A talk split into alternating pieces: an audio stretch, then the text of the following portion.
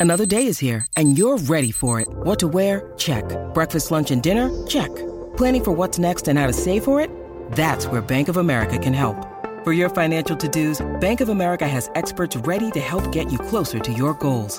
Get started at one of our local financial centers or 24-7 in our mobile banking app. Find a location near you at bankofamerica.com slash talk to us. What would you like the power to do? Mobile banking requires downloading the app and is only available for select devices. Message and data rates may apply. Bank of America and a member FDIC. When you need mealtime inspiration, it's worth shopping Kroger, where you'll find over 30,000 mouthwatering choices that excite your inner foodie. And no matter what tasty choice you make, you'll enjoy our everyday low prices, plus extra ways to save, like digital coupons worth over $600 each week. You can also save up to $1 off per gallon at the pump with fuel points. More savings and more inspiring flavors make shopping Kroger worth it every time. Kroger, fresh for everyone. Fuel restrictions apply. Run to Old Navy for revolutionary prices on summer's most stylish shorts. Tomorrow only, they're all 50% off for the whole family. All your favorite shorts, denim, linen, all of them. All shorts are 50% off tomorrow only. Run to Old Navy. Valid 630 excludes active.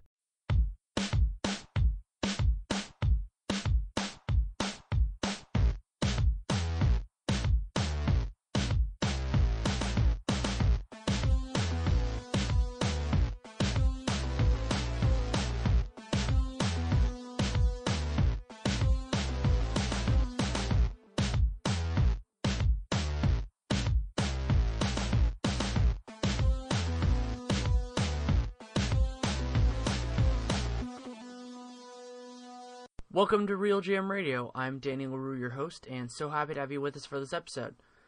I talked with Seth Partnow, who is the managing editor of the Nylon Calculus, longtime friend of the show, and we went through a lot of different topics. Um, you know, the Spurs continuing dominance, the just how the kind of the top of the Western Conference looks, and one of the more interesting conversations we had in this is just what a well, I kind of started calling a refocusing would do for teams. And so it's not really a tanking, but it's just if teams like, let's say, the Wizards or the Pelicans just decided that they weren't going to focus on this year because they were falling out of it for whatever reason, just what that would look like. And so we go through that for a series of different teams and kind of go through the thought process. And of course, for those of you who listen to other podcasts I've done with Seth, it goes on other topics like you would expect. And I was really happy with it.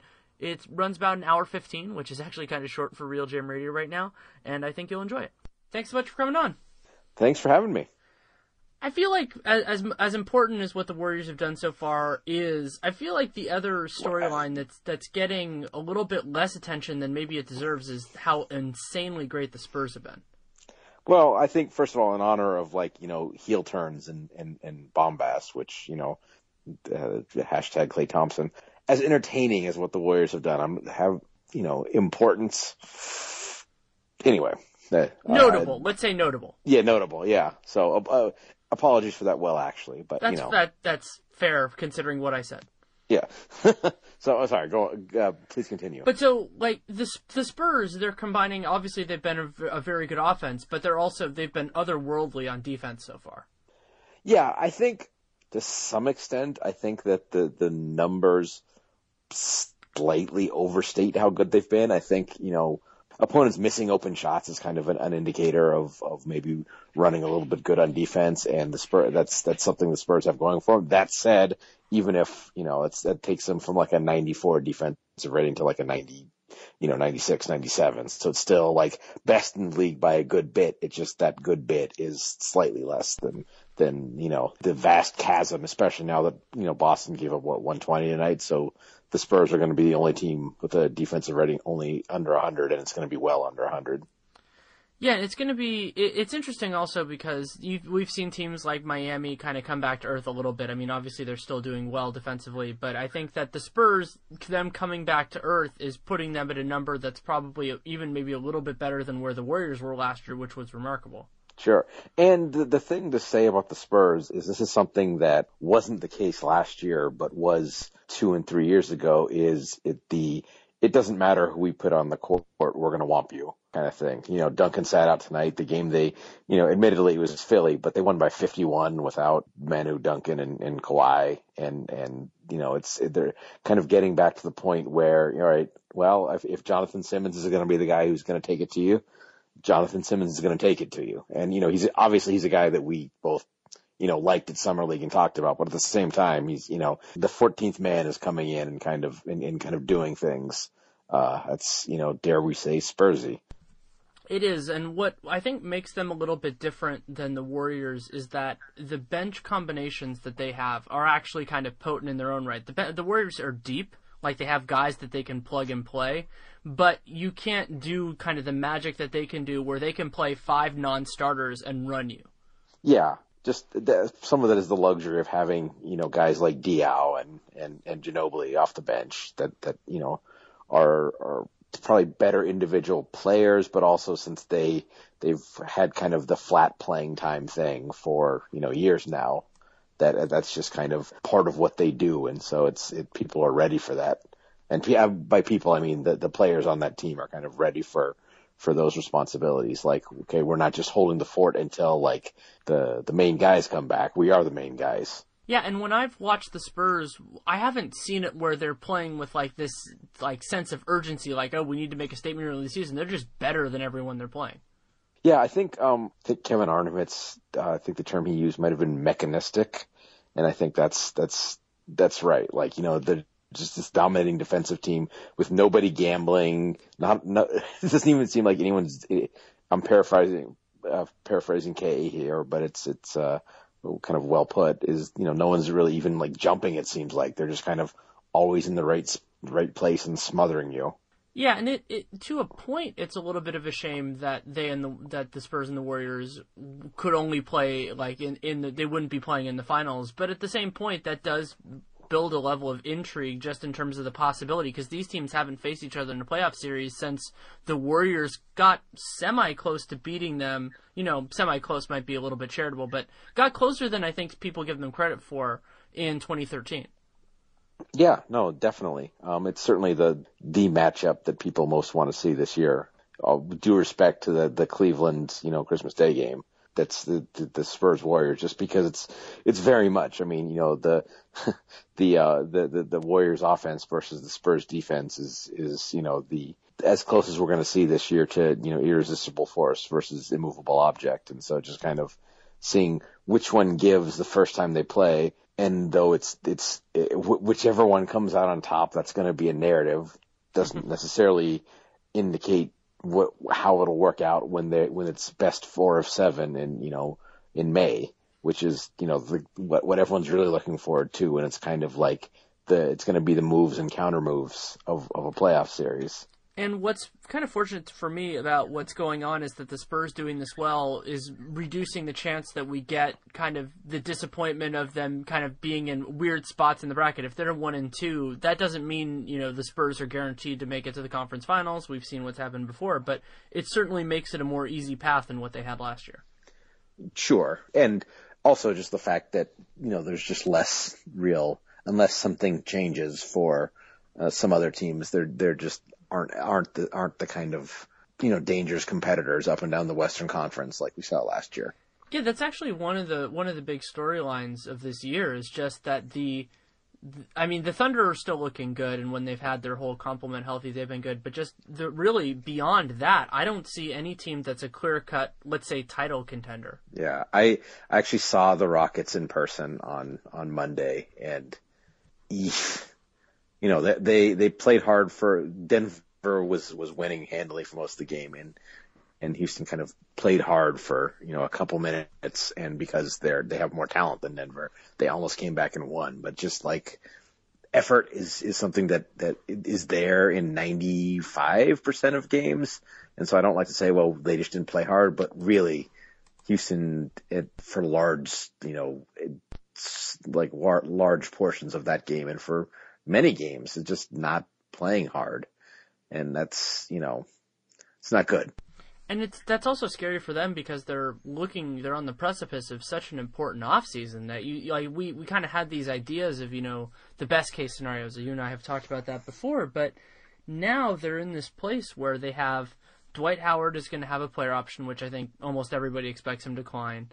They have Terrence Jones and Donis Donatas Motiejunas, who are going to be restricted free agents, and then they have Ty Lawson's non-guaranteed season, which is another whole conversation. I, would say it, unless something changes, I think there's a certain guarantee about that. Um, if if if you take my meaning, that I I I think that yeah.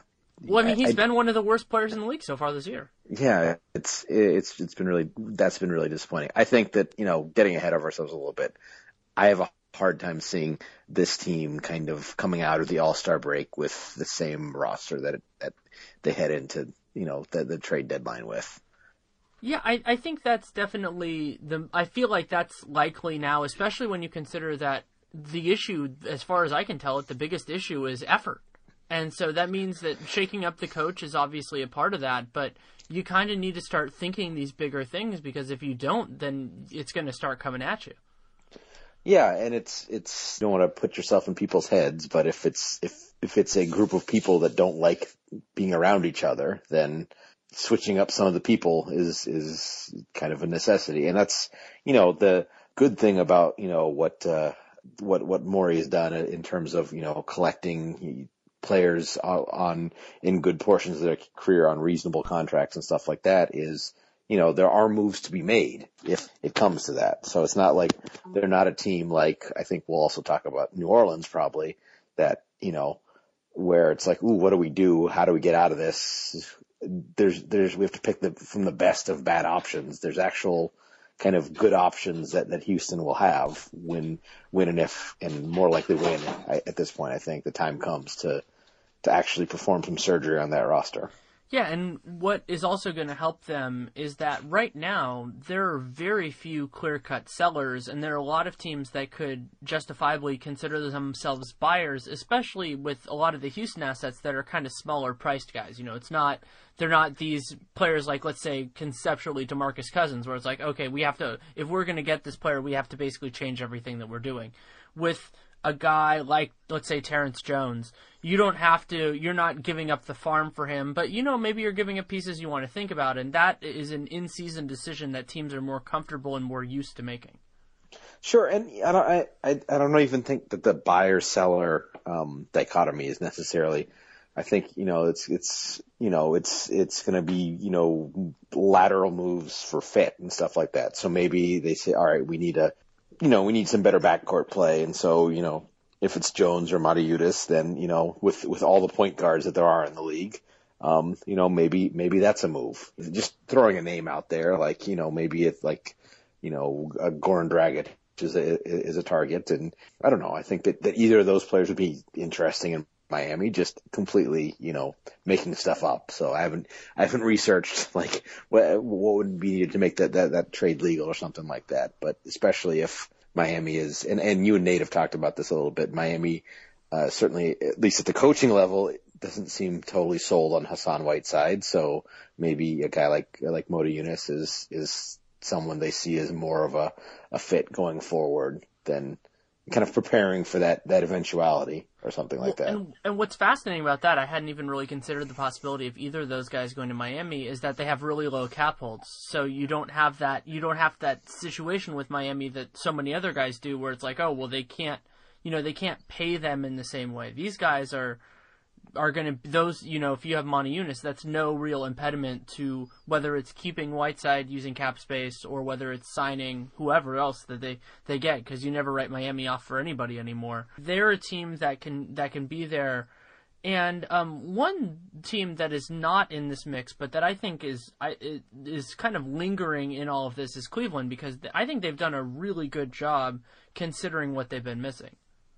Sure, and you know, it's it. I think last year a lot of people sort of learned their lesson last year about overreacting to kind of early season foibles of a team that isn't complete yet. If if that team that isn't complete yet has, you know, LeBron operating in regular season cruise mode, uh, and so and so people are rightly, I think, expecting kind of, and you know, they're already they're what fourth in the league, I believe, in in, in net rating, and and you know having you know they've had their their you know their second their second or third best player has played zero minutes. So yeah. And you know they're also in a situation where since nobody else in the east is really showing a whole lot that it's you know they there's there's no call or reason to either panic or rush or or anything like that Yeah, they're in a really good spot because not only do they have the confidence that they can, you know, they can make it out of the East wherever they're seated, but right now they're the bygone favorite to be the first seed, so they don't even have Yeah. to think about that. Exactly. And that's, you know, this, this like, it seems like every night there's, there's like kind of one team, what about the, and then they, the team you're like, what about, like loses by 20 to somebody. Um, you know, it's or, like, or they or like when they beat the Celtics. I mean, the Yeah. Celtics are uh, they've had a they've had a very good year to the surprise of many. Let's say I think many's fair, but the but the Cavs just ran the floor with them without Kyrie. Yeah, and that's you know, and and, and I, you and Nate talked about this a, a fair amount. So actually, sorry, Nate and Jared, I guess, talked about this, and as as they they taunted you about uh, Jared not inviting you on his podcast. By the way, if you if you didn't make it, I have, I haven't heard it yet, so that's fun. Oh yeah, so so uh, so stay for the end for for the after the end credits. You know, uh, is, is the way I'll I'll put that to you. But uh, uh, it's a little inside baseball. But um, yeah, no, they. I mean, just the fact that you know the against kind of good teams, Boston is just going to struggle to score, and so you how are they going to make it through multiple rounds of the playoffs? So kind of at this point, although another team that has the has the pieces to to do something and kind of rectify some some problems at the deadline should they choose to. Um, but you can at this point with their roster, you can kind of you know cross them off as as as a real threat. And who else is there? Like you, you can't believe in Charlotte yet. The Bulls haven't really shown enough offensively. The Hawks are are a step down from last year. Uh, the Pacers, you you, you, you, they're a nice story, but they're they're not an honest to goodness threat. I, I don't think. So does that leave Miami? And then Miami doesn't, you know, they're they're dependent on on what what you know you're going to have from Wade. So it's just you know you just go down the list of like the Eastern Conference teams and and can they beat a healthy or reasonably healthy Cleveland in a playoff series? Could it happen? Sure. Is there anyone you you think was especially likely to? I don't think so. There's a parallel in a way actually to the Warriors, which is that you need to have this basic level of competence on both ends of the floor. You need to be able to score against a defense that can be pretty good, and you need to be to be able to take away something that they do well. And the difference between the Western Conference and the Eastern Conference is that the Eastern Conference has none of those teams, and the Western Conference has at least two, usually three. Right, and also you know that one of the teams that maybe they don't have the answers uh, to some of those questions has poses their own own. I'm talking of Oklahoma City. Like, all right, maybe we can't take those things away from you, but you know, what can you take away from us? So it's it's kind of like like like uh, you know, it's almost who who draws first is is almost the the the analogy I, I'd use. Yeah, I think that's a fair one. And what OKC does that's different is like when they're when they're at their best, they're really hard to stop. Like they're one of the few teams that can really say that against anyone. You know that when Yeah. that's what happens when you have the best isolation score in the league and Kevin Right. Durant, Russell Westbrook's a monster, and they have the other pieces. I mean, it is a shame that they've never really got that that shooting guard that makes sense, but you don't need that to beat teams like we the Oklahoma City with those three guys at full strength. I think they can hang with anyone.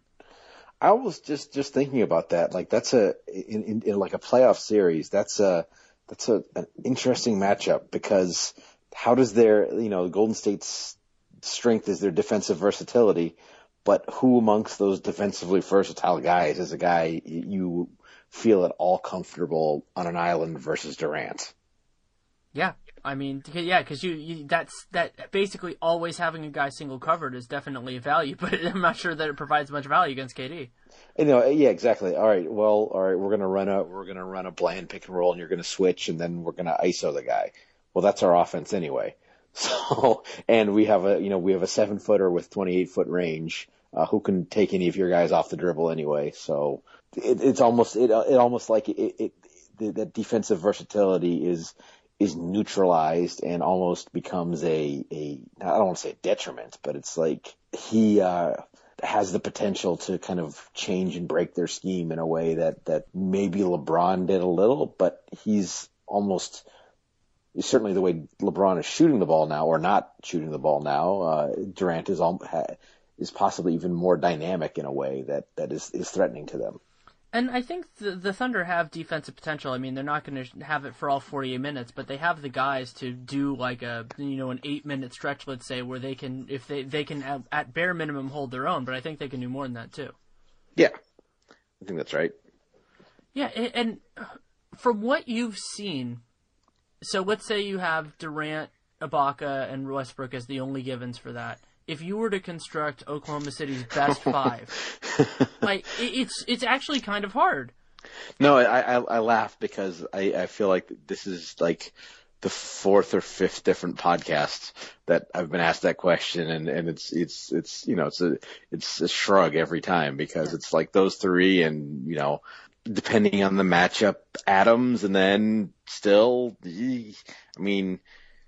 Waiters is probably one of the answers, and that doesn't fill one with joy. If you're if you have are in a situation where you can go offense and defense, you know Roberson couldn't be on the court, but offensive like guys who are offensive zeros are kind of I feel like that's it's almost an anachronism in today's NBA. Like those guys being being on the floor, just because it's almost simple math that that it doesn't it doesn't it would he could hit literally every shot he took, and it would still hurt their their their offense just because if, if the defense isn't going to guard him, especially against yeah. teams that are really smart and good at helping. Like they, because you you're sitting there in a situation with, with him where the the Spurs and the Warriors are going to defend that well. You you can take advantage of it in a regular season setting where teams don't play don't play one another very often and things like that. But when those teams have prep and Oklahoma City theoretically, let's say they get they let's say they end up in the three. Well, really either way, they have to face probably both of those teams, and I think Yeah. that's what's what's really tough for them. And like, I mean, I could see them getting hot and beating either one, and that's high praise because the Warriors and the Spurs are fantastic. But beating both and then theoretically having to face Cleveland would be insane. They could do it, but it would be it would be quite the run. Yeah, it, whether or not they have a they have a move in them to add. It's funny every year they've they've needed one more wing, and and it's it's you know every at least since they traded Harden, you know once again that seems like that's their that second wing and even the first wing that would allow them to play what I think everyone would like to think of as their best lineup, which is uh, you know Durant at the four, Ibaka at the five.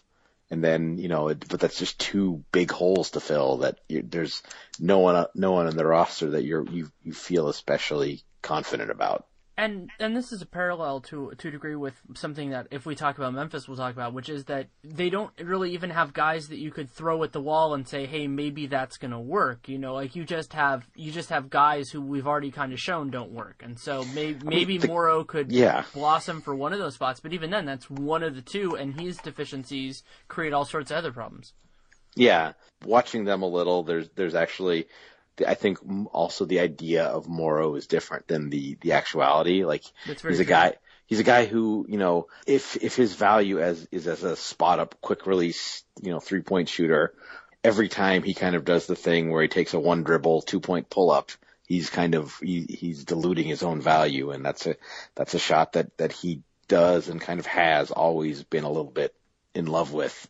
And that's the, so maybe, you know, you're, you're looking for reasons why he doesn't stay on the court as much. It's just like, you know, maybe, maybe it's successive coaches have kind of been like, you know, stay in your lane and he doesn't. And then that's like, if, like if you're to go outside of that, then I can't actually play you because you're actually, you're at that point, you're hurting the team.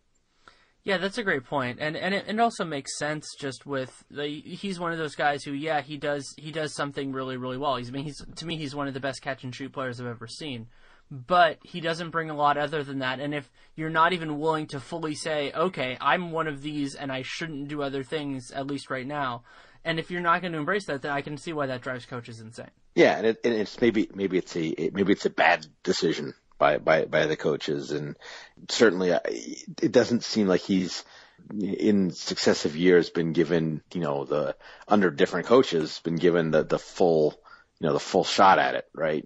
But uh, it's been multiple stops and multiple different coaches, so you know it's kind of nine out of ten doctors disagree agree on this one sort of thing. Yeah.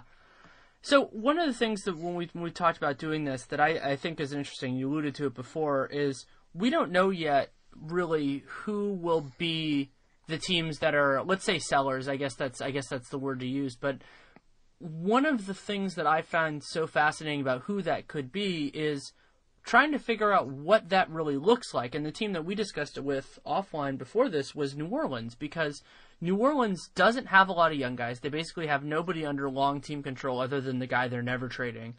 And so they obviously can make moves. There are guys they can do that with. But I've been trying to think about I don't call it tanking because I think it's something different, but if they're de emphasizing success this season, what do you think changes for them?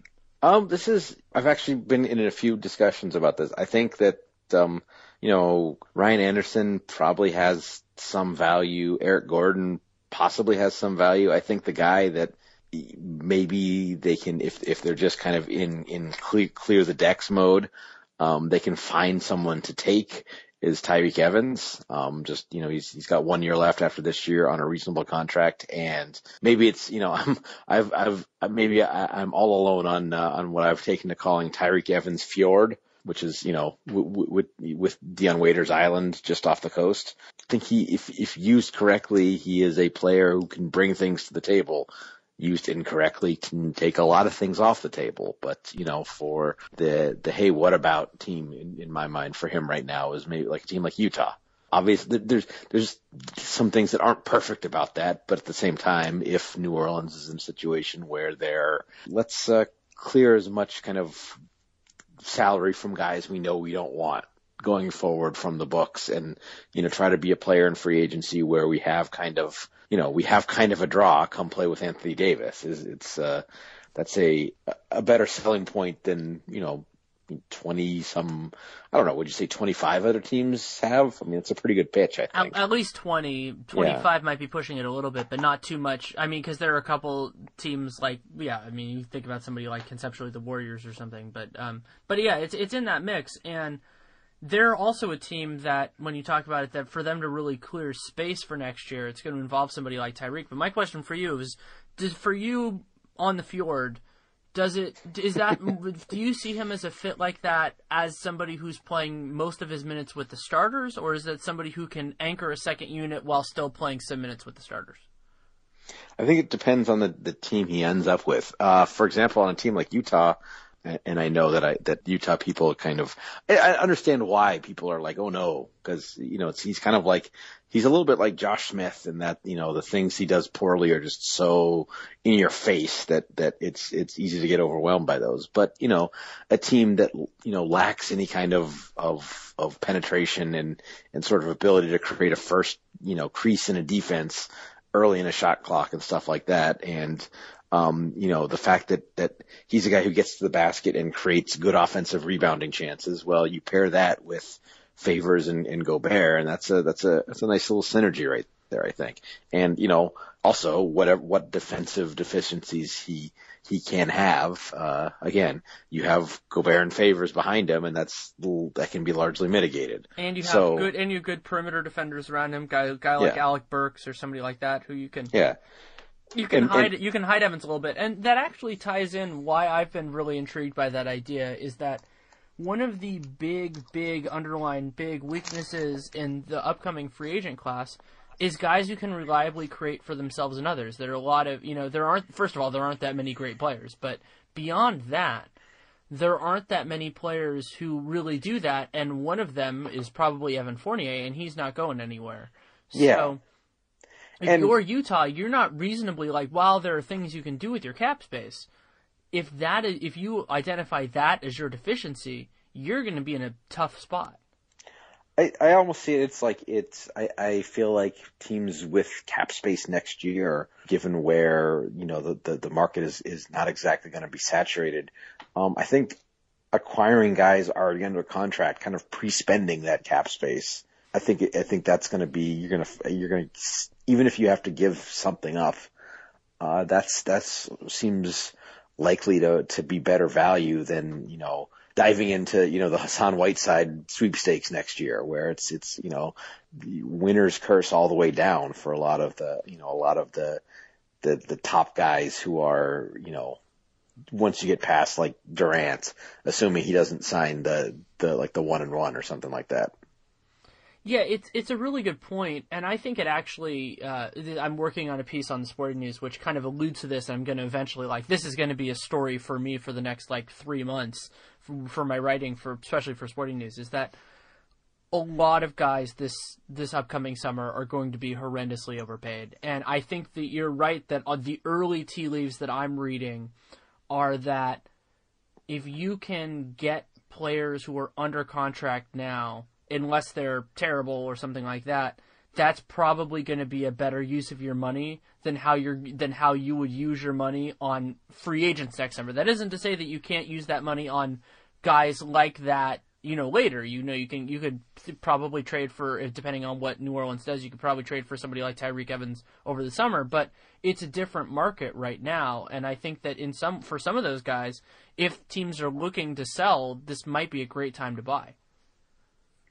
Yeah, I, I think that's a, and certainly kind of, though the, the question is, of course, is, you know, with ev- everyone knowing that cap space will be less valuable, then there has to be a pretty specific set of circumstances for a team to just want to kind of jettison that that salary. And, and New Orleans is kind of almost a unique case in that they have like they have, they have one guy who they know is going to be there, and he's you know locked up for the next five years.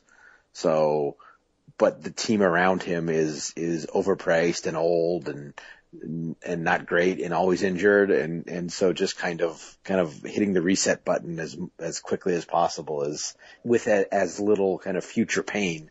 So not necessarily like you know making big use of the stretch provision and not like paying you know future picks to get rid of guys and and, and just kind of getting guys off of your hands almost regardless of what comes back, uh, in some cases, uh, will have some value to them. And that also leads into one of the guys who I, there were some rumors that were out there, and I think it would a trade that could make a lot of sense for both sides. I maybe not involving Anderson is Markieff Morris because while he's been, you know, there's a lot of stuff there right now. He certainly has talent, and it would be hard to imagine New Orleans using seven or so million in space better than him. Sure. I think, I mean, that's, I think there's obviously you have to do a lot of due diligence there just in terms of, of, uh, uh, checkered, um, we, shall we say, and, and, you know, with, with legal issues hanging over him, like not nothing, you know, nothing serious, but I mean, not, nothing that would take him, you know, eh, talk about serious legal issues hanging over someone's head, like that would be, you know, Mike Scott or something like that, but it, you'd have to make sure that, that he's someone you want to work with before you before you make that move. But that aside, and we have, I don't think we have a good way of judging that from from the outside. We so, but you know, assuming that that all checks out, sure. Yeah, another team that I've been thinking about what a like what a readjustment, let's say, would look like is Memphis because they have guys that are more established in their in their kind of in their system, but I feel that almost everything that they would consider, their person would not bring a lot of value back. You know, like moving Tony Allen isn't going to bring them a ton back because he has a specific value, and while he is he's not paid a ton of money for next year, he's kind of at that point where nobody's going to really pay a premium for it, at least right now. Yeah, I think so, and I think that's you know uh, you probably say the same thing about Randolph and and you know I don't think they're any they're anywhere close to, you know, thinking about moving Gasol or Conley. Though, uh, I mean, Conley's expiring, and so that complicates things even further. So exactly, like what what do they have that is something teams would want? I think in some I talked about this today when uh, you know news came out that he's out six to eight more weeks. That that kind of the Brandan Wright injury has kind of secretly been a kind of a, a painful thing for them this year. Because um, I think that a, a lot, some of, some of the kind of the, the athleticism issues that they're, that they're facing, he was meant to, um, address and given his, the, the reasonableness of his contract, he, he might have been, had he been healthy and performing kind of the same way per minute that he has through much of his career. That, that's at least a guy who, who, you know, a team is looking for a third big or something like that and and might give you something that that that, that at least is something you can look at. And now with him, you know, on the shelf for two months, that's that that kind of is foreclosed to them. And something that is concerning if you if you're thinking about them in terms of trades is that a lot of the guys that you would want maybe on a multiple year contract are, are expiring this year, and the guys that you'd want on single year contracts are expi- are going extend. So like Vince Carter has another year, so he, that makes him a lot harder to move because somebody's basically going to have to pay him. You know, it's not like they're basically just floating some money for him for right now. Whereas Courtney Lee is only making 5.7 million, but he's a free agent and an unrestricted one at that. So you're functionally renting him and there is a value to that. There are teams that will be interested in that. He's a he's a decent basketball player, but you're not going to get back something that you know a team's not going to give back something they really really like for that. Yeah, what is what is Oklahoma City going to would, would they give up for for Courtney Lee? Yeah, they don't really have salary that even uh, even works super well from what I can think of off the top of my head. So he's about five million. I'm I'm I'm pulling it up right now. Um, I mean theoretically, let's say they wanted to give up Waiters. I mean, um, what does that do for you? then then you then you have the the option to overpay Dion Waiters this summer if you're Memphis. Well, I guess you get the match yeah. right. Yeah, and also because yeah. the the one of the this is actually something that I've I haven't talked about as much as I'd like to, is the whole thing about them taking Josh Huestis. And so they, they, they'd used a first round pick on a guy who I think most people didn't have in that caliber player. And you know now he's on a first year scale contract. He's not making a ton of money, but you, Yay. teams aren't teams aren't considering like you know you'd rather take a guy who is who is uh, that caliber talent on the hope that it works out because they turn into an asset. So now you're sitting there with a guy who's not good enough to play for you and not a good enough future asset to get anything for him. Yeah, that that was a that was something of a shabby episode all around, and it's and it's uh, you know, it's it's one of those things that that I'm actually, you know, without wishing anything ill on the player, it's the kind of thing that that you're glad it didn't work out because you don't want it to, you don't want it to be a thing.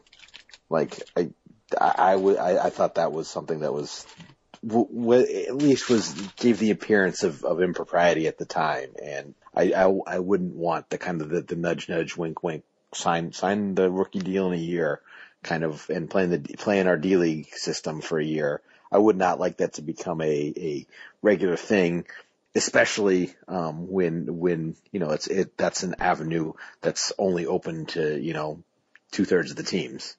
Yeah, and like you think there are a couple of guys that were around then, like KJ McDaniels, while he hasn't, you know, gotten the minutes or played super well. Like you think about if if you were sitting there, even if he'd gotten basically the same opportunity that Huestis has, and you were and you'd be sitting there, and maybe some team would say, oh well he's definitely at the bare minimum a sweetener and something like that and so you could do something with that. Or you know maybe he could be help possibly answer some of their questions probably on the second unit but he could do that. And instead they have somebody who's just not at that level and the you know and the guy who's who's uh, you know taking up a, a roster spot for at least you know this year and next year guaranteed yeah, that's that's definitely a part of it, and that's theoretically that was a part of the reason why they why they drafted him instead of somebody else. But I mean, if you're at that point, I mean, even just selling the pick or getting seconds or something like that would have been a better use of resources. Or you know, the, you know, if you if you want something that can be a sweetener, you know, and and I don't remember who was available, you know, at you know late first last year, but even a guy who you know a a a, a, a foreign player whose rights you kind of can keep in perpetuity as something that you can always use as kind of a uh, you know if if you're if you wanted to to you know go get a Courtney Lee, hey, we've got this we've got this guy. He's he's you know pretty good in Spain. Might turn into something. So we'll we'll give you that and a second rounder and and and some dead salary and and you give us Courtney Lee is on an expiring contract. You know, it's not it's not great, but it's it's something for the future. And what do you think? Um, that's at least interesting. Like you you offer that same package with you know, Josh Huestis, and it's what does that do for me? Like, there's very little upside uh, for a potential uh, trade partner in that now. The funny thing is, the two guys that I think would have been most likely to theoretically, if they'd gone Euro with that pick, would have been Jokic and Tavares, both of whom are now in the NBA. Yeah, and uh, by the way, Yo- I was uh, again, I, I took a trip to Denver this past weekend and saw them play twice and was uh, really pleasantly surprised by by Jokic as a player. How scared are you about Mudiay's jump shot?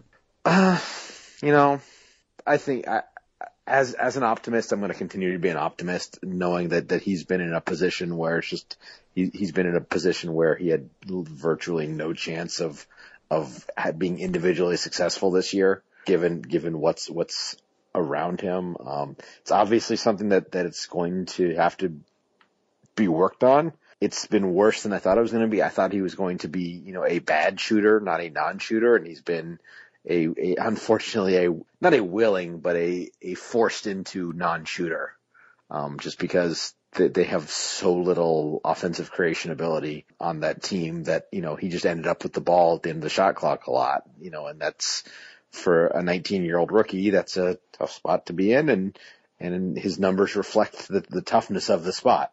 Yeah, I, I think that's a really good point, and they're in a in a kind of a compelling place, not only because they're you know they have the injury to Wilson Chandler and all that, but they're still winning games. Like they've they've they're they might be one of those teams, obviously not at the same level as like let's say Toronto a couple years ago, but I then there's still plenty of time for the wheels to fall off this wagon. But I think it would be great for them at this point to just you know kind of fall kind of fall listlessly to like the four or five spot and then just get another really good guy that they never expected to get.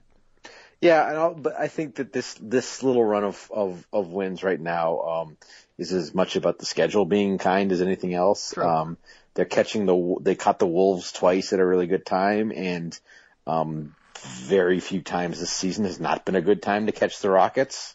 So well, they're three. You know, they're three and zero oh against the Rockets. Yeah, no, it's, it was funny. They they did you know the encore interview thing after the game, and and you know it, it's you know it, it wasn't meant this way, but it was pretty funny. They they they were talking to jo- they interviewed Joshua Lever on the course. Like uh, the question was something like you know why have you done so well against the Rockets? Uh, he, and his answer was something like I don't know, but I wish we could play them more often. It's kind of ooh, but you know it's it, it was kind of haha joking, but it's the kind of thing that that in in another situation would end up as bulletin board material. Um, you know, so God, the rocket the Rockets could have a lot of that anyway. I don't think they really need more. Yeah. I, it seems to me like there are a couple teams that are like that. Like when I see Orlando, they're they're doing well. I'm I'm thrilled for them, but I don't see how. Didn't this... they didn't they blow somebody? Didn't they blow Charlotte out tonight? Yeah, they beat Charlotte by 15. Yeah. Again, no idea how. But I mean, but they have they have talent. Like they have they have yeah. guys who can play basketball, and they have a good coach, and they try hard. They're trying so much harder. Like we were, we talked about it during the off season of the idea of you know Skiles was the underrated coaching addition, and for me the big question with them wasn't if they were going to get better defensively, it was if they were going to do better offensively, and so far they have. So far they have. Um, I, I, I can actually, I, I, I want to take your temperature on that a little bit, just because a lot of their improvement has coinc. I'm not going to say it's it's the result of, but it certainly coincided with the kind of the uh, exile of of your boy Mario Hezonja from their rotation. He hasn't and deserved just, to be in their rotation. Yeah, straight no, up, fair. like no. That's, my my loyalty, my, my the way I I enjoy Mario Hezonja, but I am not somebody who will who will like lie on the sword if somebody doesn't deserve it. Yeah. You know, he hasn't he hasn't played at that level, and they're they've been competitive. You know, like there is a point I actually was I was critical of the um, critical of Jeff Hornacek during the game tonight because the Suns were down 30, 40, you know, various various amounts that were more than more than really needed to be, and Devin Booker didn't play in the fourth quarter. And yeah, he'd had a kind of a rough game for portions of it. And I, of course, you can't get into the psyche. There was a lot of other stuff going on in that game. But for me, like, when you have those kinds of opportunities, that's when you really want to see, you want to give the young guys a little bit of playing time. You want to see what they can do. But, you know, if your team is, your team is 14-11, your team is strangely competitive, then you can, for at least a period of time, you can use, you can take that luxury time later on. Yeah, no, another guy who who it kind of has falls into that category a little bit, and there's been a lot of kind of wringing of hands about it. Has been uh, been uh, been Grant in in um, uh, New York, who's been you know after some some interesting stuff to start the year. I think that uh, he he just hasn't been good enough, you know, and that's you know rookie point guard, somewhat to be expected, and and, and they and they still have hope. I mean, I think they're yeah. going to eventually fall out, and that will open up yeah. and and they're in this spot. There are a couple other teams there that it's so interesting because they don't have their own pick. So you obviously you want to kind of push for pride reasons and all that, but once you get out of it a little bit, yeah, of course you don't want to you don't want to give Toronto, you know, this or theoretically Denver, depending on how the swap goes. You you don't want to give them this amazing thing just that from a pride perspective, but if it were me, you kind of have to think of that as a sunk cost, and then your goal is knowing what you have, developing your players, and all that. And this is a team now that has a new sense of optimism because of Porzingis. Yeah, and all, but there's also, you know, there's kind of varying schools of thought, two schools of thought, and kind of everything in between about a, a young guy who's not ready getting force-fed minutes. Whether that's something that is a good thing, is a bad thing. It could be different in different situations, and so that's, you know, that's that that's. Yeah, that's um, a great point. And and I, I think with with a team like that, you're probably you're not going to really like play him, put a throw him in the lines then and play him with the starters against the starters. You know, it's more just making sure that he gets reliable backup minutes, and you know maybe you dab a little bit of you dab a little bit of time with Kristaps in there just to see how how their like pick and pop chemistry is and things like that. But another team that I want to talk with about the idea of a potential like adjustment is the Wizards because they're a team that we've been talking about, well, not specifically the two of us, but just we in the in the media have been talking about as a Kevin Durant destination. Of obviously they're not going to do anything not so much. But but I- so I- they're I- in this that- really that seems com- like- tricky that- spot. That that has to be kind of dead at this point, doesn't it? Uh, I don't think so in the sense that in the sense that they like he could think that he can kind of cure what ails them. I think the the best thing that could happen to Washington is a healthy Oklahoma City team not succeeding in the playoffs. Because then the idea for Durant would be, well, if it's not going to work here, then I should think about somewhere else. And at that point, if if you're in that case, then de- then the Wizards still have a decent argument. Not the best argument, but a decent Yeah. one. Well, uh, but then you start to think of other places that have a better argument, though, and it's like, what about wh- why?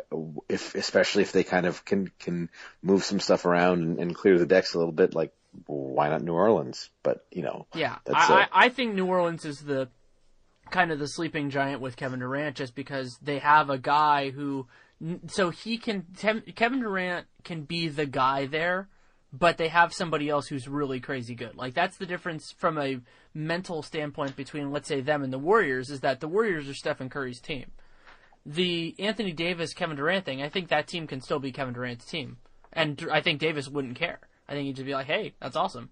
I wasn't expecting to have good teammates for another four years.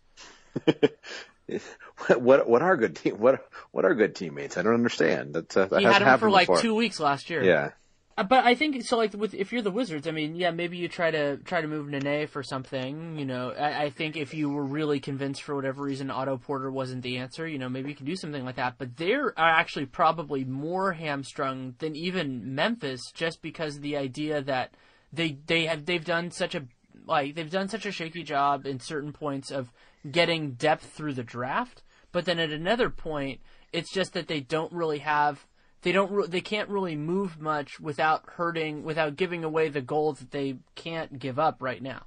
Yeah, and they're also, I mean, the the the Beal situation is just it's it's it's a it's a even if he's only out two weeks, just that uncertainty is just it, it's a it's a crusher.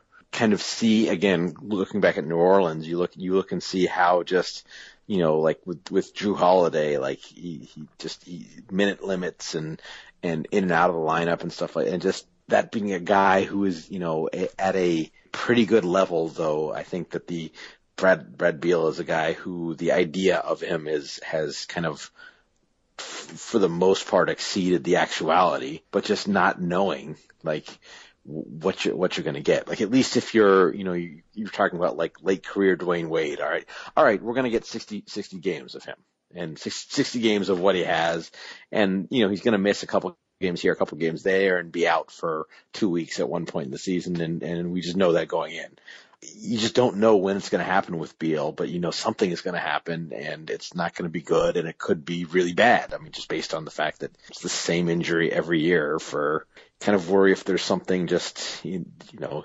something just not right about his body for, for playing a playing an NBA schedule an, an NBA regular season schedule of basketball. And, and, and when that, we're, and when we're talking about the specific recruit of Kevin Durant, this is somebody who has a history of dealing with players who were important to his team missing series due to injury. Like this is yeah. a guy who who who can internalize that and who can remember that all too painfully. So you don't really need to you know, you, you, so he's going to be thinking about that the whole time, and there's not really anything they can do to make him feel better about that. And if you're if you're advising him on his decision this summer, you're committing professional malpractice, not to kind of play devil's advocate on are we sure A, this guy is good, B, can stay on the floor enough for it to matter if he is or isn't. And that's, you know, if, and especially going to a franchise that has been, you know, as you said, kind of a shaky recent history, like what what about that kind of fills you full of confidence that that they're going to make the other moves because it's not just done. When if there's one thing we've seen in the kind of the super team era, uh, you're not done when that happens. So when when you know guys com- when when all star players combine, and so you need the, those other things to to happen too. And if you're going to a team where you're not confident or you're considering going to a team, uh, there are reasons to be skeptical of those, those next moves being done right. That's a strike against, you know, doing that. If your, if your goal is, is championship or bust, which, you know, if you're at the level of a guy like a Durant who is, who, um, you know, can it just, it, it, the question is how many years of a max contract am I telling you to give me? Basically. Mm-hmm. H- how many years and what option, what, you know, it, it's championship or bust for him because the, the money is going to be, you know, the money's going to be what it's going to be. Yeah, that that's that's definitely a good point. And like with Durant, it's it's so intriguing just because he's at this point in his career where he can be prioritizing a lot of different things, but I don't think he's going to prioritize anywhere that is not seriously competitive. Yeah, that's I think everything we know about him suggests that winning is going to be a, a, a big factor. Now, you know, you can make, uh, maybe he'll make, make an, an objectively incorrect decision on that, but like his, that's going to be big in his, his internal decision making processes, I think. How crazy is it that a, a 15 and 12 team right now is would not be in the playoffs in the East, and an 11 and 14 team would be in the West? Yeah, well, those things were. It's funny how that, that, that as with many problems in the NBA, uh, these things tend to work themselves out. Yeah, and also it's early. You know, there there's yeah. a lot of time for these things to adjust. And I mean, teams like like Utah's right now dealing with with Rudy being out, and I think they'll. I would clearly expect as long as they can stay moderately healthy, they'll be better with that. And you know, even a team like Sacramento, I think if if Sacramento hadn't had that stretch where DeMarcus was out and they missed, they lost every single one of those games, they would be closer. I'm not saying they would necessarily be in, but oh man, that I think that a, a Houston, like Houston and Sacramento battling for the final seed would just be so much fun for me. That's yeah.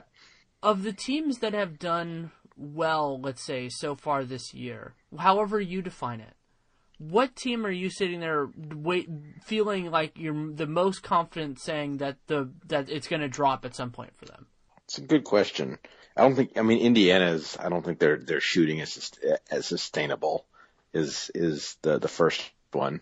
Though you know maybe maybe that gets counteracted a little bit when when Miles Turner comes back. So, but then again, it's like you're saying we're not going to shoot the ball well, but our our our rookie is coming back soon. So um, I know which of those I expect to be a a bigger kind of force. CJ Miles is is, is shooting the crap out of the ball and and I don't think that you know while he is a good shooter I, I don't think it's going to be to this degree all season where you know like the game where they they obliterated Washington the, the other week is is you know basically him and Paul George taking turns like pulling up in people's faces, like basically people hand checking him as he's rising up and, sh- and draining a three on them, and I don't like for a night or two those are shots that go in over the course of a season. I'm I I I doubt it. Yeah, the team that uh, I mean I would say Memphis if they count their one game over 500, but just because they I think they, they just don't have a ton of they're not going to beat teams by more than 8 very often and that's just hard to, you know, it's hard to sustain when you're like that. in normal situations, I would kind of say Charlotte and Dallas, but I think those teams are really well coached, and they're. I, I think that yeah, they're probably performing over their heads, but there's a reason to think that they will continue that. And Rick Rick Carlisle's a witch, as has been established, I think. Yeah, I mean, it, it really is incredible. And I mean, I think that they are very, very kind of concerning from a health standpoint. I mean, not, not only are they a team that's incredibly shallow, but they're a team that is incredibly shallow, and the people who are holding that up have injury histories that are very real. But they they survived relatively well without them, and it's not like those guys are. I, I Wes Matthews I think is is closer to 100 percent than than Chandler Parsons is, but it's not like they've been running this gamut with everything running with everything going perfectly, and you're just waiting for a shoe to drop. They've been kind of thriving despite that. Yeah, um, and it's it's I mean, I guess one of the the, uh, the the benefits of not not knowing exactly how they're doing it is is you know you can't point to one thing that that's going to fall off. Is that the Celtics corollary? Uh, no. I think I mean if you look at the Celtics, the Celtics are what fourteen and twelve. Yeah. And you know for all their you know early season gaudy net ratings, I think that if you had told me that they were going to be you know, that my my Celtic skepticism all year was mostly was more for people who are predicting them for like 49, 51, 52 wins. You know, if you'd have told me before the season this is going to be a 45 win team and they'll get the sixth seed and and you know battle, but ultimately lose a first round series in five or six games, like mm, sure, I'd have bought that. It's just when they started when you start to, you know, bump them up a level when they have just the the the, the way their team is constructed will have a tough time consistently beating the actual good teams. They might like be really good at like like dispatching the the you know the lottery teams of the world, but uh, you know I think we saw it a little bit last night. I, and I didn't see the game today, but you know against against uh, the, the Pistons, but uh, you know they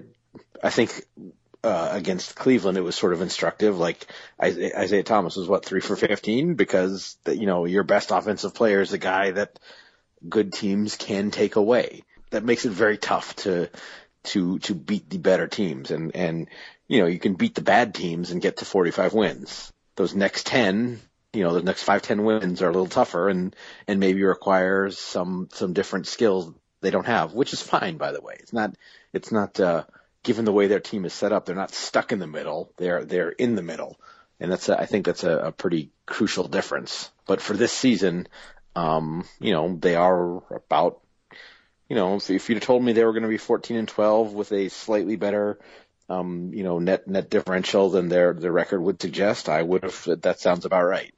Yeah, I said before the kind of before the season that if this was allowed, the bet I would have made with them was that they would lose their first round series. Like I, I thought that that was the most certain thing with this team, and basically nothing they have done has changed my opinion on that. It, and especially now that it looks less likely, though it's still certainly possible. It's not like they're that far behind it. It's less likely now than it was before that they're going to get one of those like real high seeds because that would have been the way to do it. Is like let's say you let's say they pop the three and there's like a just a shaky six seed. That would have been the way that they could do it, but you know now that's certainly possible, but it's less likely than it was before. Well, they, could also get the six seed and, and play a shaky three seed. Um, they could, easily. they could. Yeah, I mean, the, the the East is just such a morass right now, and I think it, I think it's just going to continue to be that way. It's just that all the, there are a lot of these teams that are, you know, they're playing all right, they're doing well, but they're not substantially better than any of the other teams, and it's not even like a rock paper scissors thing. It's just that they're all about the same. Yeah, no, that's and it's it's you don't necessarily know what you're getting from them one night to the next, and it's there's a lot of kind of make or miss league going on where Charlotte, you know, hits a bunch of shots and they, you know, beat the crap out of somebody. I think Detroit, uh, Caldwell Pope goes crazy for Detroit tonight, and they and they beat Boston, um, where you know some other night it's it the the the made shots are the other way, and and none of them can really distance themselves from the other, so it's just kind of who hits shots on a given night, which you know that's a I guess it's a, uh, to some degree a tautology, right? But uh, yeah. the team that scores the more wins. Like the, the best Seth. the best example of that might actually be that uh, super weird Raptors Pacers game over the weekend, where the Raptors went out to like a I think it was like a twenty to six lead, or maybe even was might have even been like twenty to four, and then basically they didn't score for the for the rest of the half. And then the, the, the Pacers went on this, they, you know, make or miss league. They were making all their shots. The Raptors were missing all of them. And yeah, they were playing good defense. But you see those types of games sometimes. And the, the kind of the crazy thing about the East is that it's such a large number of teams. It's not just that it's, you know, that it starts at the two seed. It's that it's basically two through nine. I mean, two through almost two through twelve is is. Yeah, I mean, because the Wizards, the Wizards have had some of those games too, and I, I think you could go two through two, two through thirteen and include the Bucks if they start turning it around a little bit. Yeah, and you If. know it's if yeah, and and kind of when they they pri- almost Brooklyn prior to the the the uh, Hollis Jefferson injury was is, is basically everyone but Philly. You know, everyone but uh, it's, it's it's kind of been a weird season that way because you know, all right, in the East, it's you've got Cleveland at the top, Philly at the bottom, and then stuff in the middle. And and uh, you know, you can maybe make some some gradations like Brooklyn is lower than Chicago, but the fine gradations have been tough and, and kind of relegated to the you know the, the vicissitudes of uh, of injuries and and guy and guys kind of playing well or not for a, for a given stretch, rather Yeah. than the measure of overall team quality because they're all so close. I'm trying to remember if we've talked about this, but are are you familiar with the term of Pareto optimality? Yes. So so basically, like what I think is the is the East the East issue is that no team is like clearly better in in like in in all combined facets other than Cleveland over anybody else, and so what that means is just you're in that situation. But this connects with my kind of my pet theory that I haven't shared yet, which is with the Lakers, which is that I think right now with what's going on with them is they can try as hard as they want. They can play this season however they want, and they're going to have the second best lottery odds. Like I do not see a realistic circumstance unless the Sixers just like start rattling off wins where they finish with anything other than the second worst record in the league.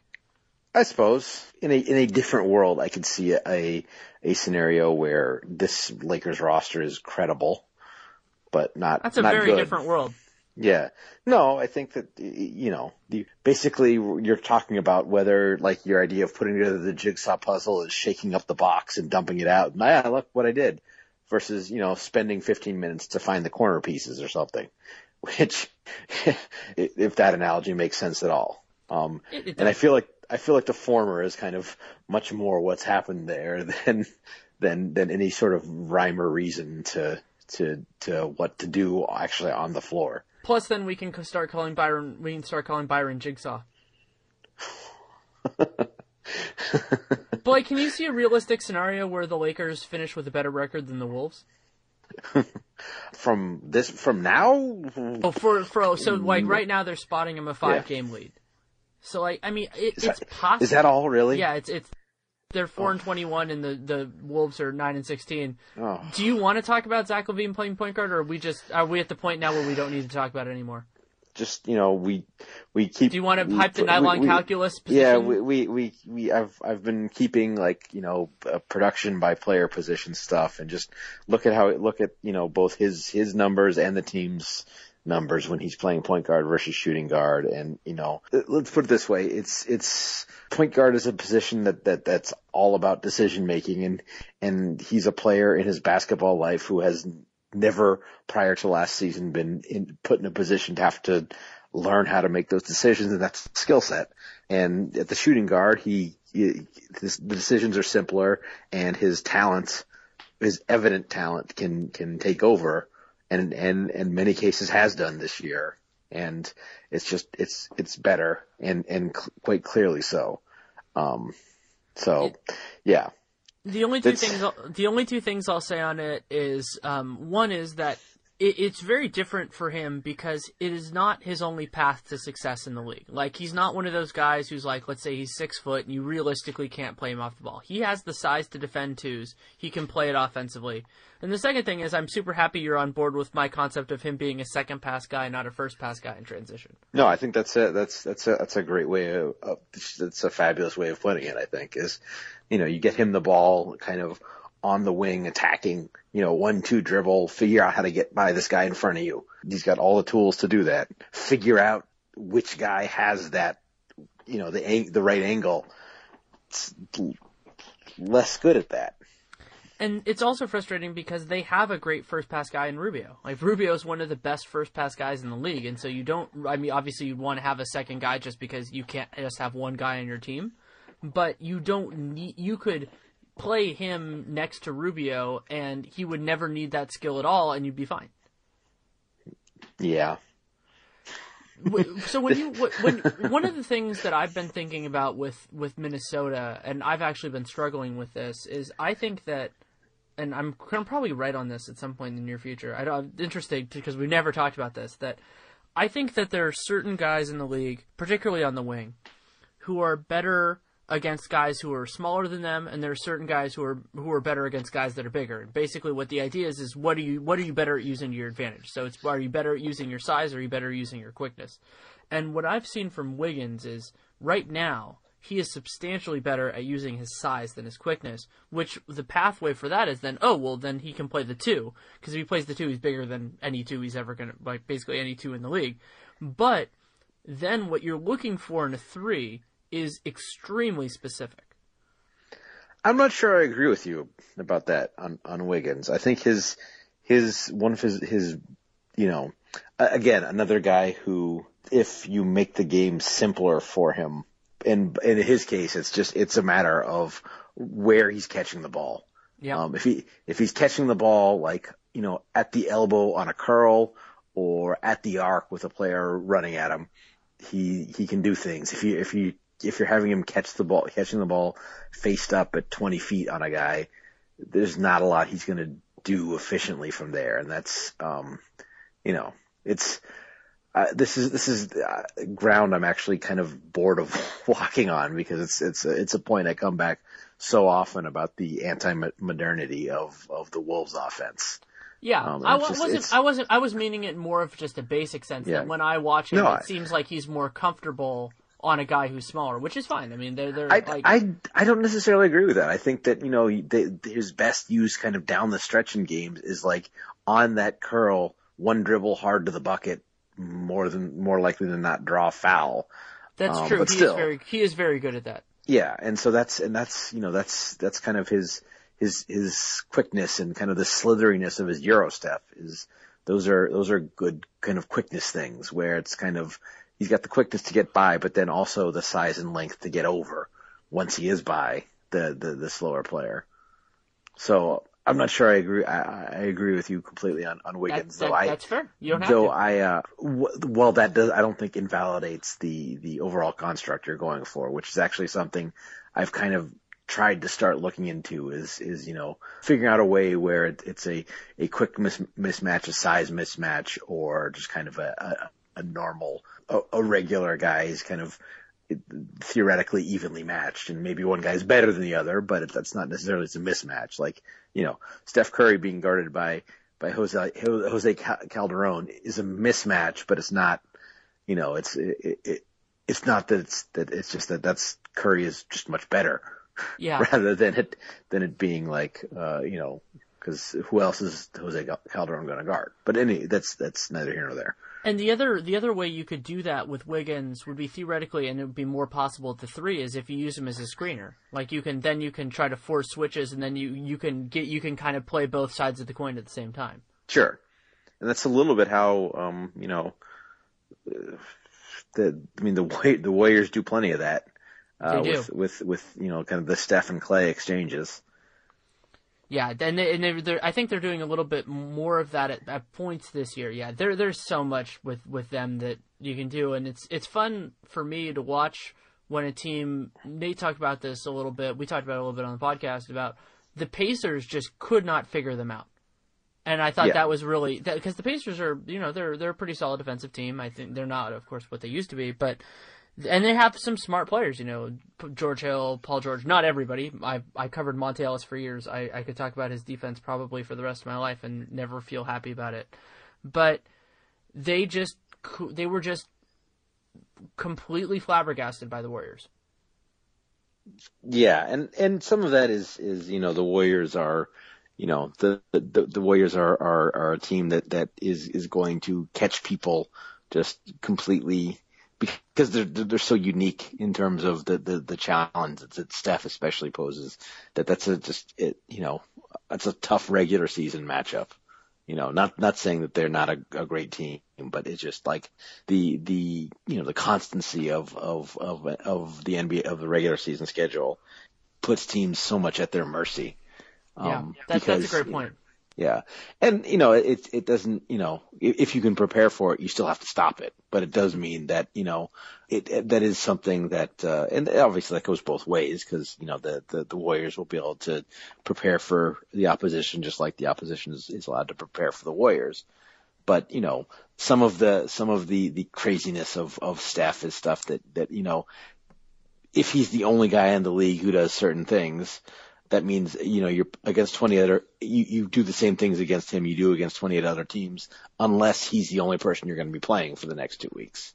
And so that you know it's it's not it doesn't mean you can eliminate his effectiveness. It just means that you know certain plays like uh, the, the two that come to my mind most are like his the the kind of the uh the free three pointers he, he tends to get off of, you know, scrambles and offensive rebounds where if it's, if you're playing them in a series, it's like, all right, you're guarding Steph don't crash the boards. Stay with him.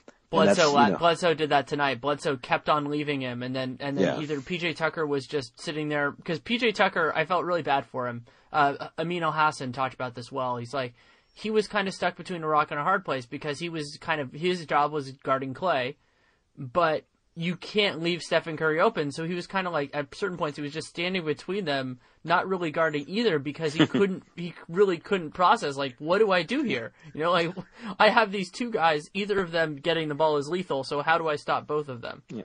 But, but yes, and, and but you know the, the the point guard coming back in and helping rebound a little bit. That's kind of a you know it's something you you you, you emphasize, and generally speaking, that's that's good team play, right? Except against you know Steph Curry. So you know it's it's that's a habit you can maybe talk about it like in in shoot around and pregame, but then the game is going on and and you go back to the drilled habit once or twice, and then you know those are two open Steph threes, and and Amin is on Twitter wondering how does he get so open. because that's uh, because um, yeah, the Warriors use your instincts against you, and yeah. they do that in a couple different ways. Yeah. Um, and and and the the other one is just kind of you know consciously picking him up a little bit earlier. Yep. On the court, not like you know, not like you know, ball hawking him, just you know, putting a body in front of him, you know, at, at as he crosses half court, just to to you know make him divert to the side a little bit, and just you know, neither of those things are going to eliminate his effectiveness. They're just going to take just that that top little bit of ridiculousness of him like coming down, and you have to you having to, oh my gosh, he's going to pull up from 30 feet and then you're out of position, and then you know the most likely thing that happens then is like Draymond is going downhill on a four on three, and just you know if you can take like two or three of those possessions away a game, that's you know it's it's not. uh it's not going to be enough to beat them on its own, but it gives you just a, that little bit of a better chance. So I think I want to let you out on a question. Actually, I think it was the last thing I asked Ben Golliver, which is it will exclude the Cavs, the Warriors, and the Spurs. But what teams have you just, on a personal level, have you enjoyed watching the most this year? Up until about ten, up until about a week or ten days ago, the Wolves, and and then that's kind of gotten gotten un, unpleasant. Uh, the Magic have been fun. The the Knicks have been mostly fun. Um, uh, surprisingly, the Hornets have been fun. Yeah, the Hornet the Hornets have definitely been fun. That's that's um, especially kind of enjoying the resurgence of of, of Nick Batum, who's a player I've always uh, liked a lot. And their crowd um, has done well too. Yeah, I like their crowd.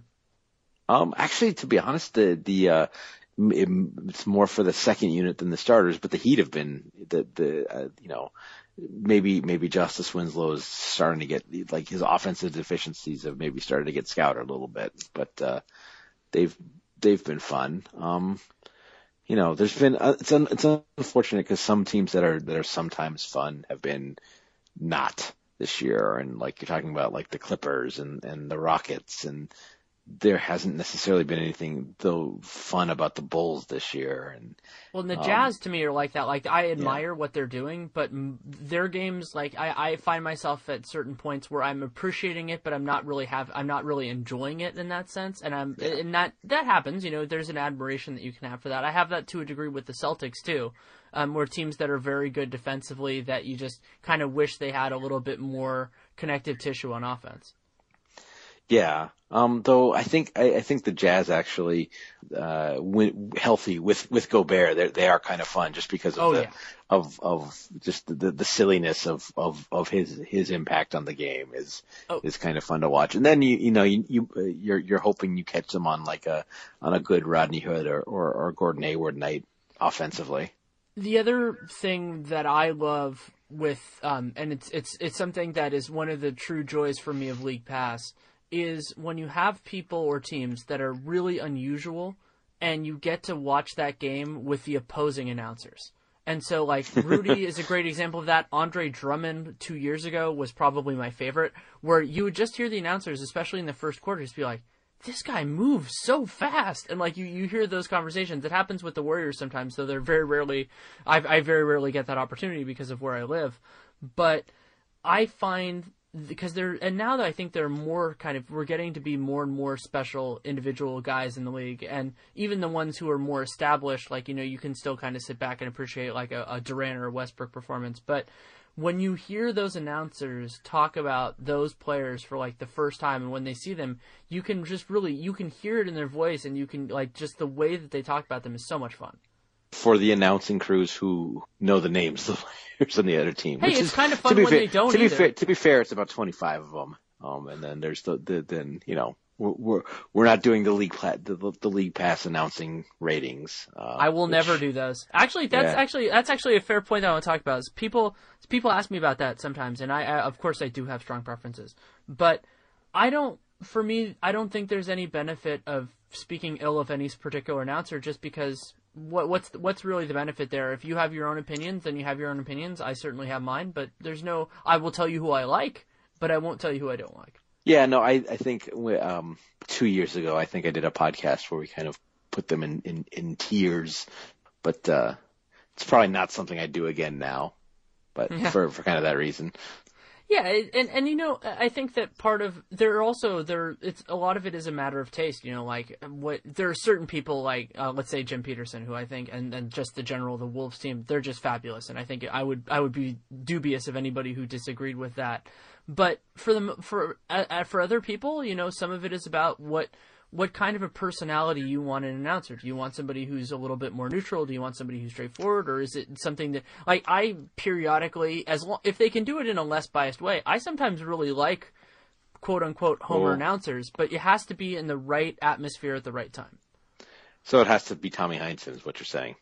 As long as the calls aren't all going against the Celtics, because like I love like Tommy Tommy when the Celtics are playing well is so much fun. Like when when the, when they're having those moments, like and the Celtics as a great regular season team, like as a team that that has those games, like I try to remember who it was. It was it was one of these games. It was like two three weeks ago, and they were closing somebody out. It was a good team, you know, a little bit maybe a little bit better than them, and they were closing them out, and it was just like this kind of like enthusiastic like joy that is something that is kind of infectious for me. I just I enjoyed him like the first possession of the Cleveland game, like like took him 12 seconds, like to to start start asking for like offensive foul calls on LeBron off the ball. And it was just like, yo, we're in for a night tonight. this is gonna be great. Um, I, I would love to see some network do a broadcast because there's some of it that you can see in person, but you just can't see it all the way. Of just just on Curry, just on the way that different teams defend him off the ball, like the way you know certain teams grab and pull, and other teams don't do as good a job of that, and all that kind of stuff.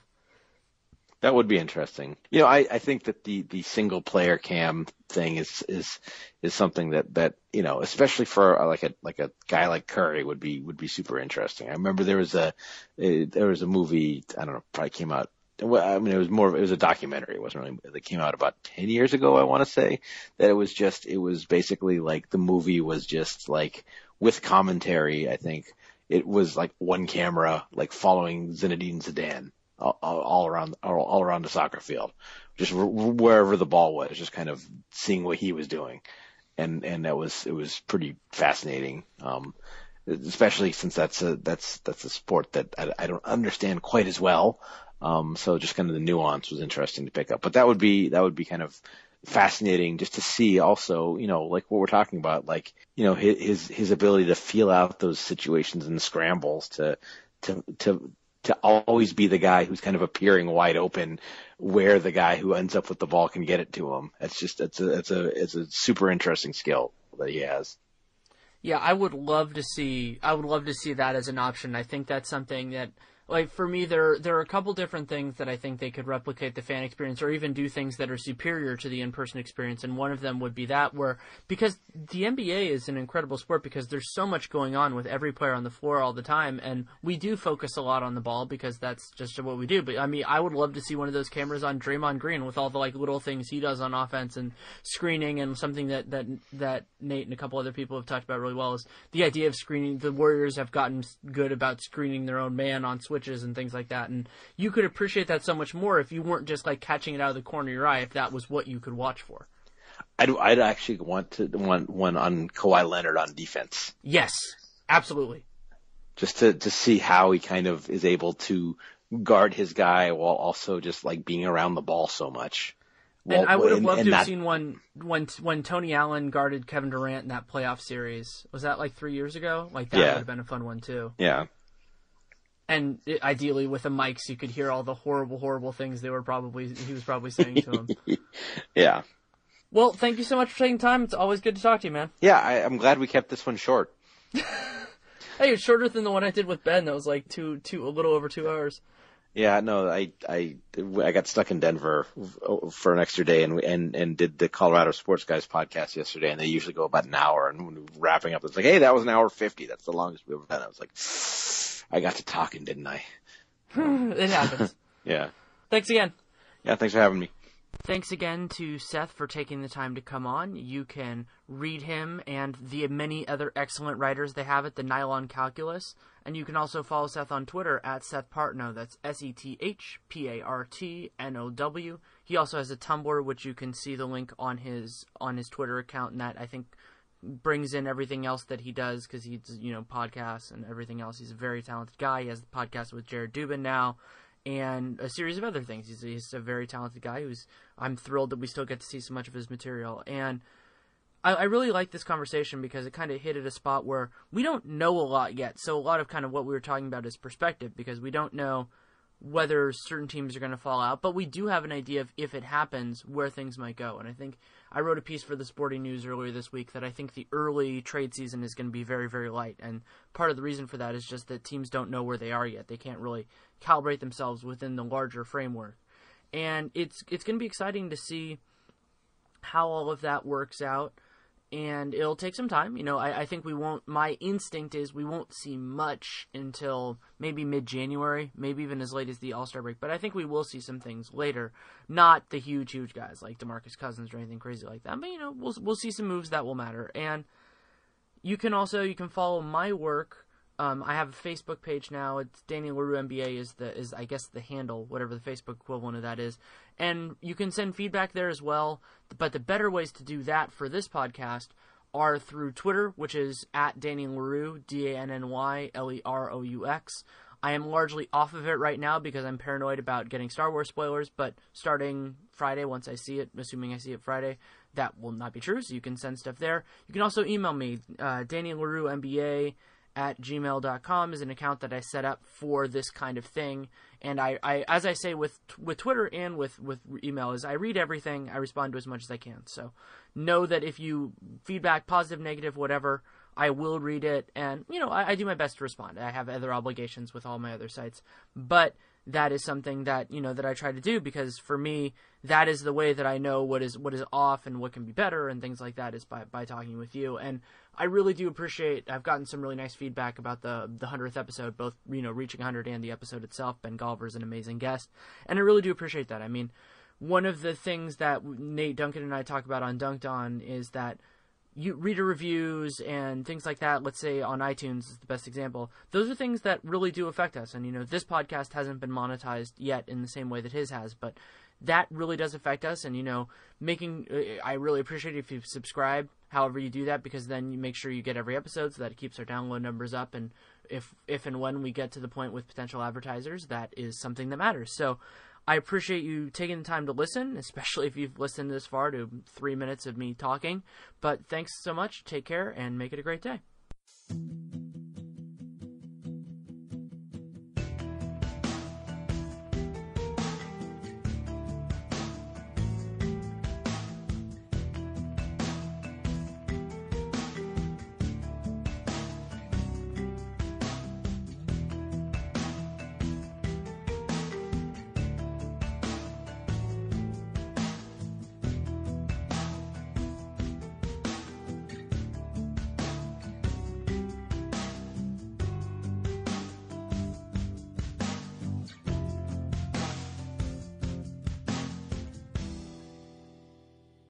Old Navy for revolutionary prices on summer's most stylish shorts. Tomorrow only, they're all 50% off for the whole family. All your favorite shorts, denim, linen, all of them. All shorts are 50% off tomorrow only. Run to Old Navy. Valid 630 excludes active. Run to Old Navy for revolutionary prices on summer's most stylish shorts. Tomorrow only, they're all 50% off for the whole family. All your favorite shorts, denim, linen, all of them. All shorts are 50% off tomorrow only. Run to Old Navy. Valid 630 excludes active.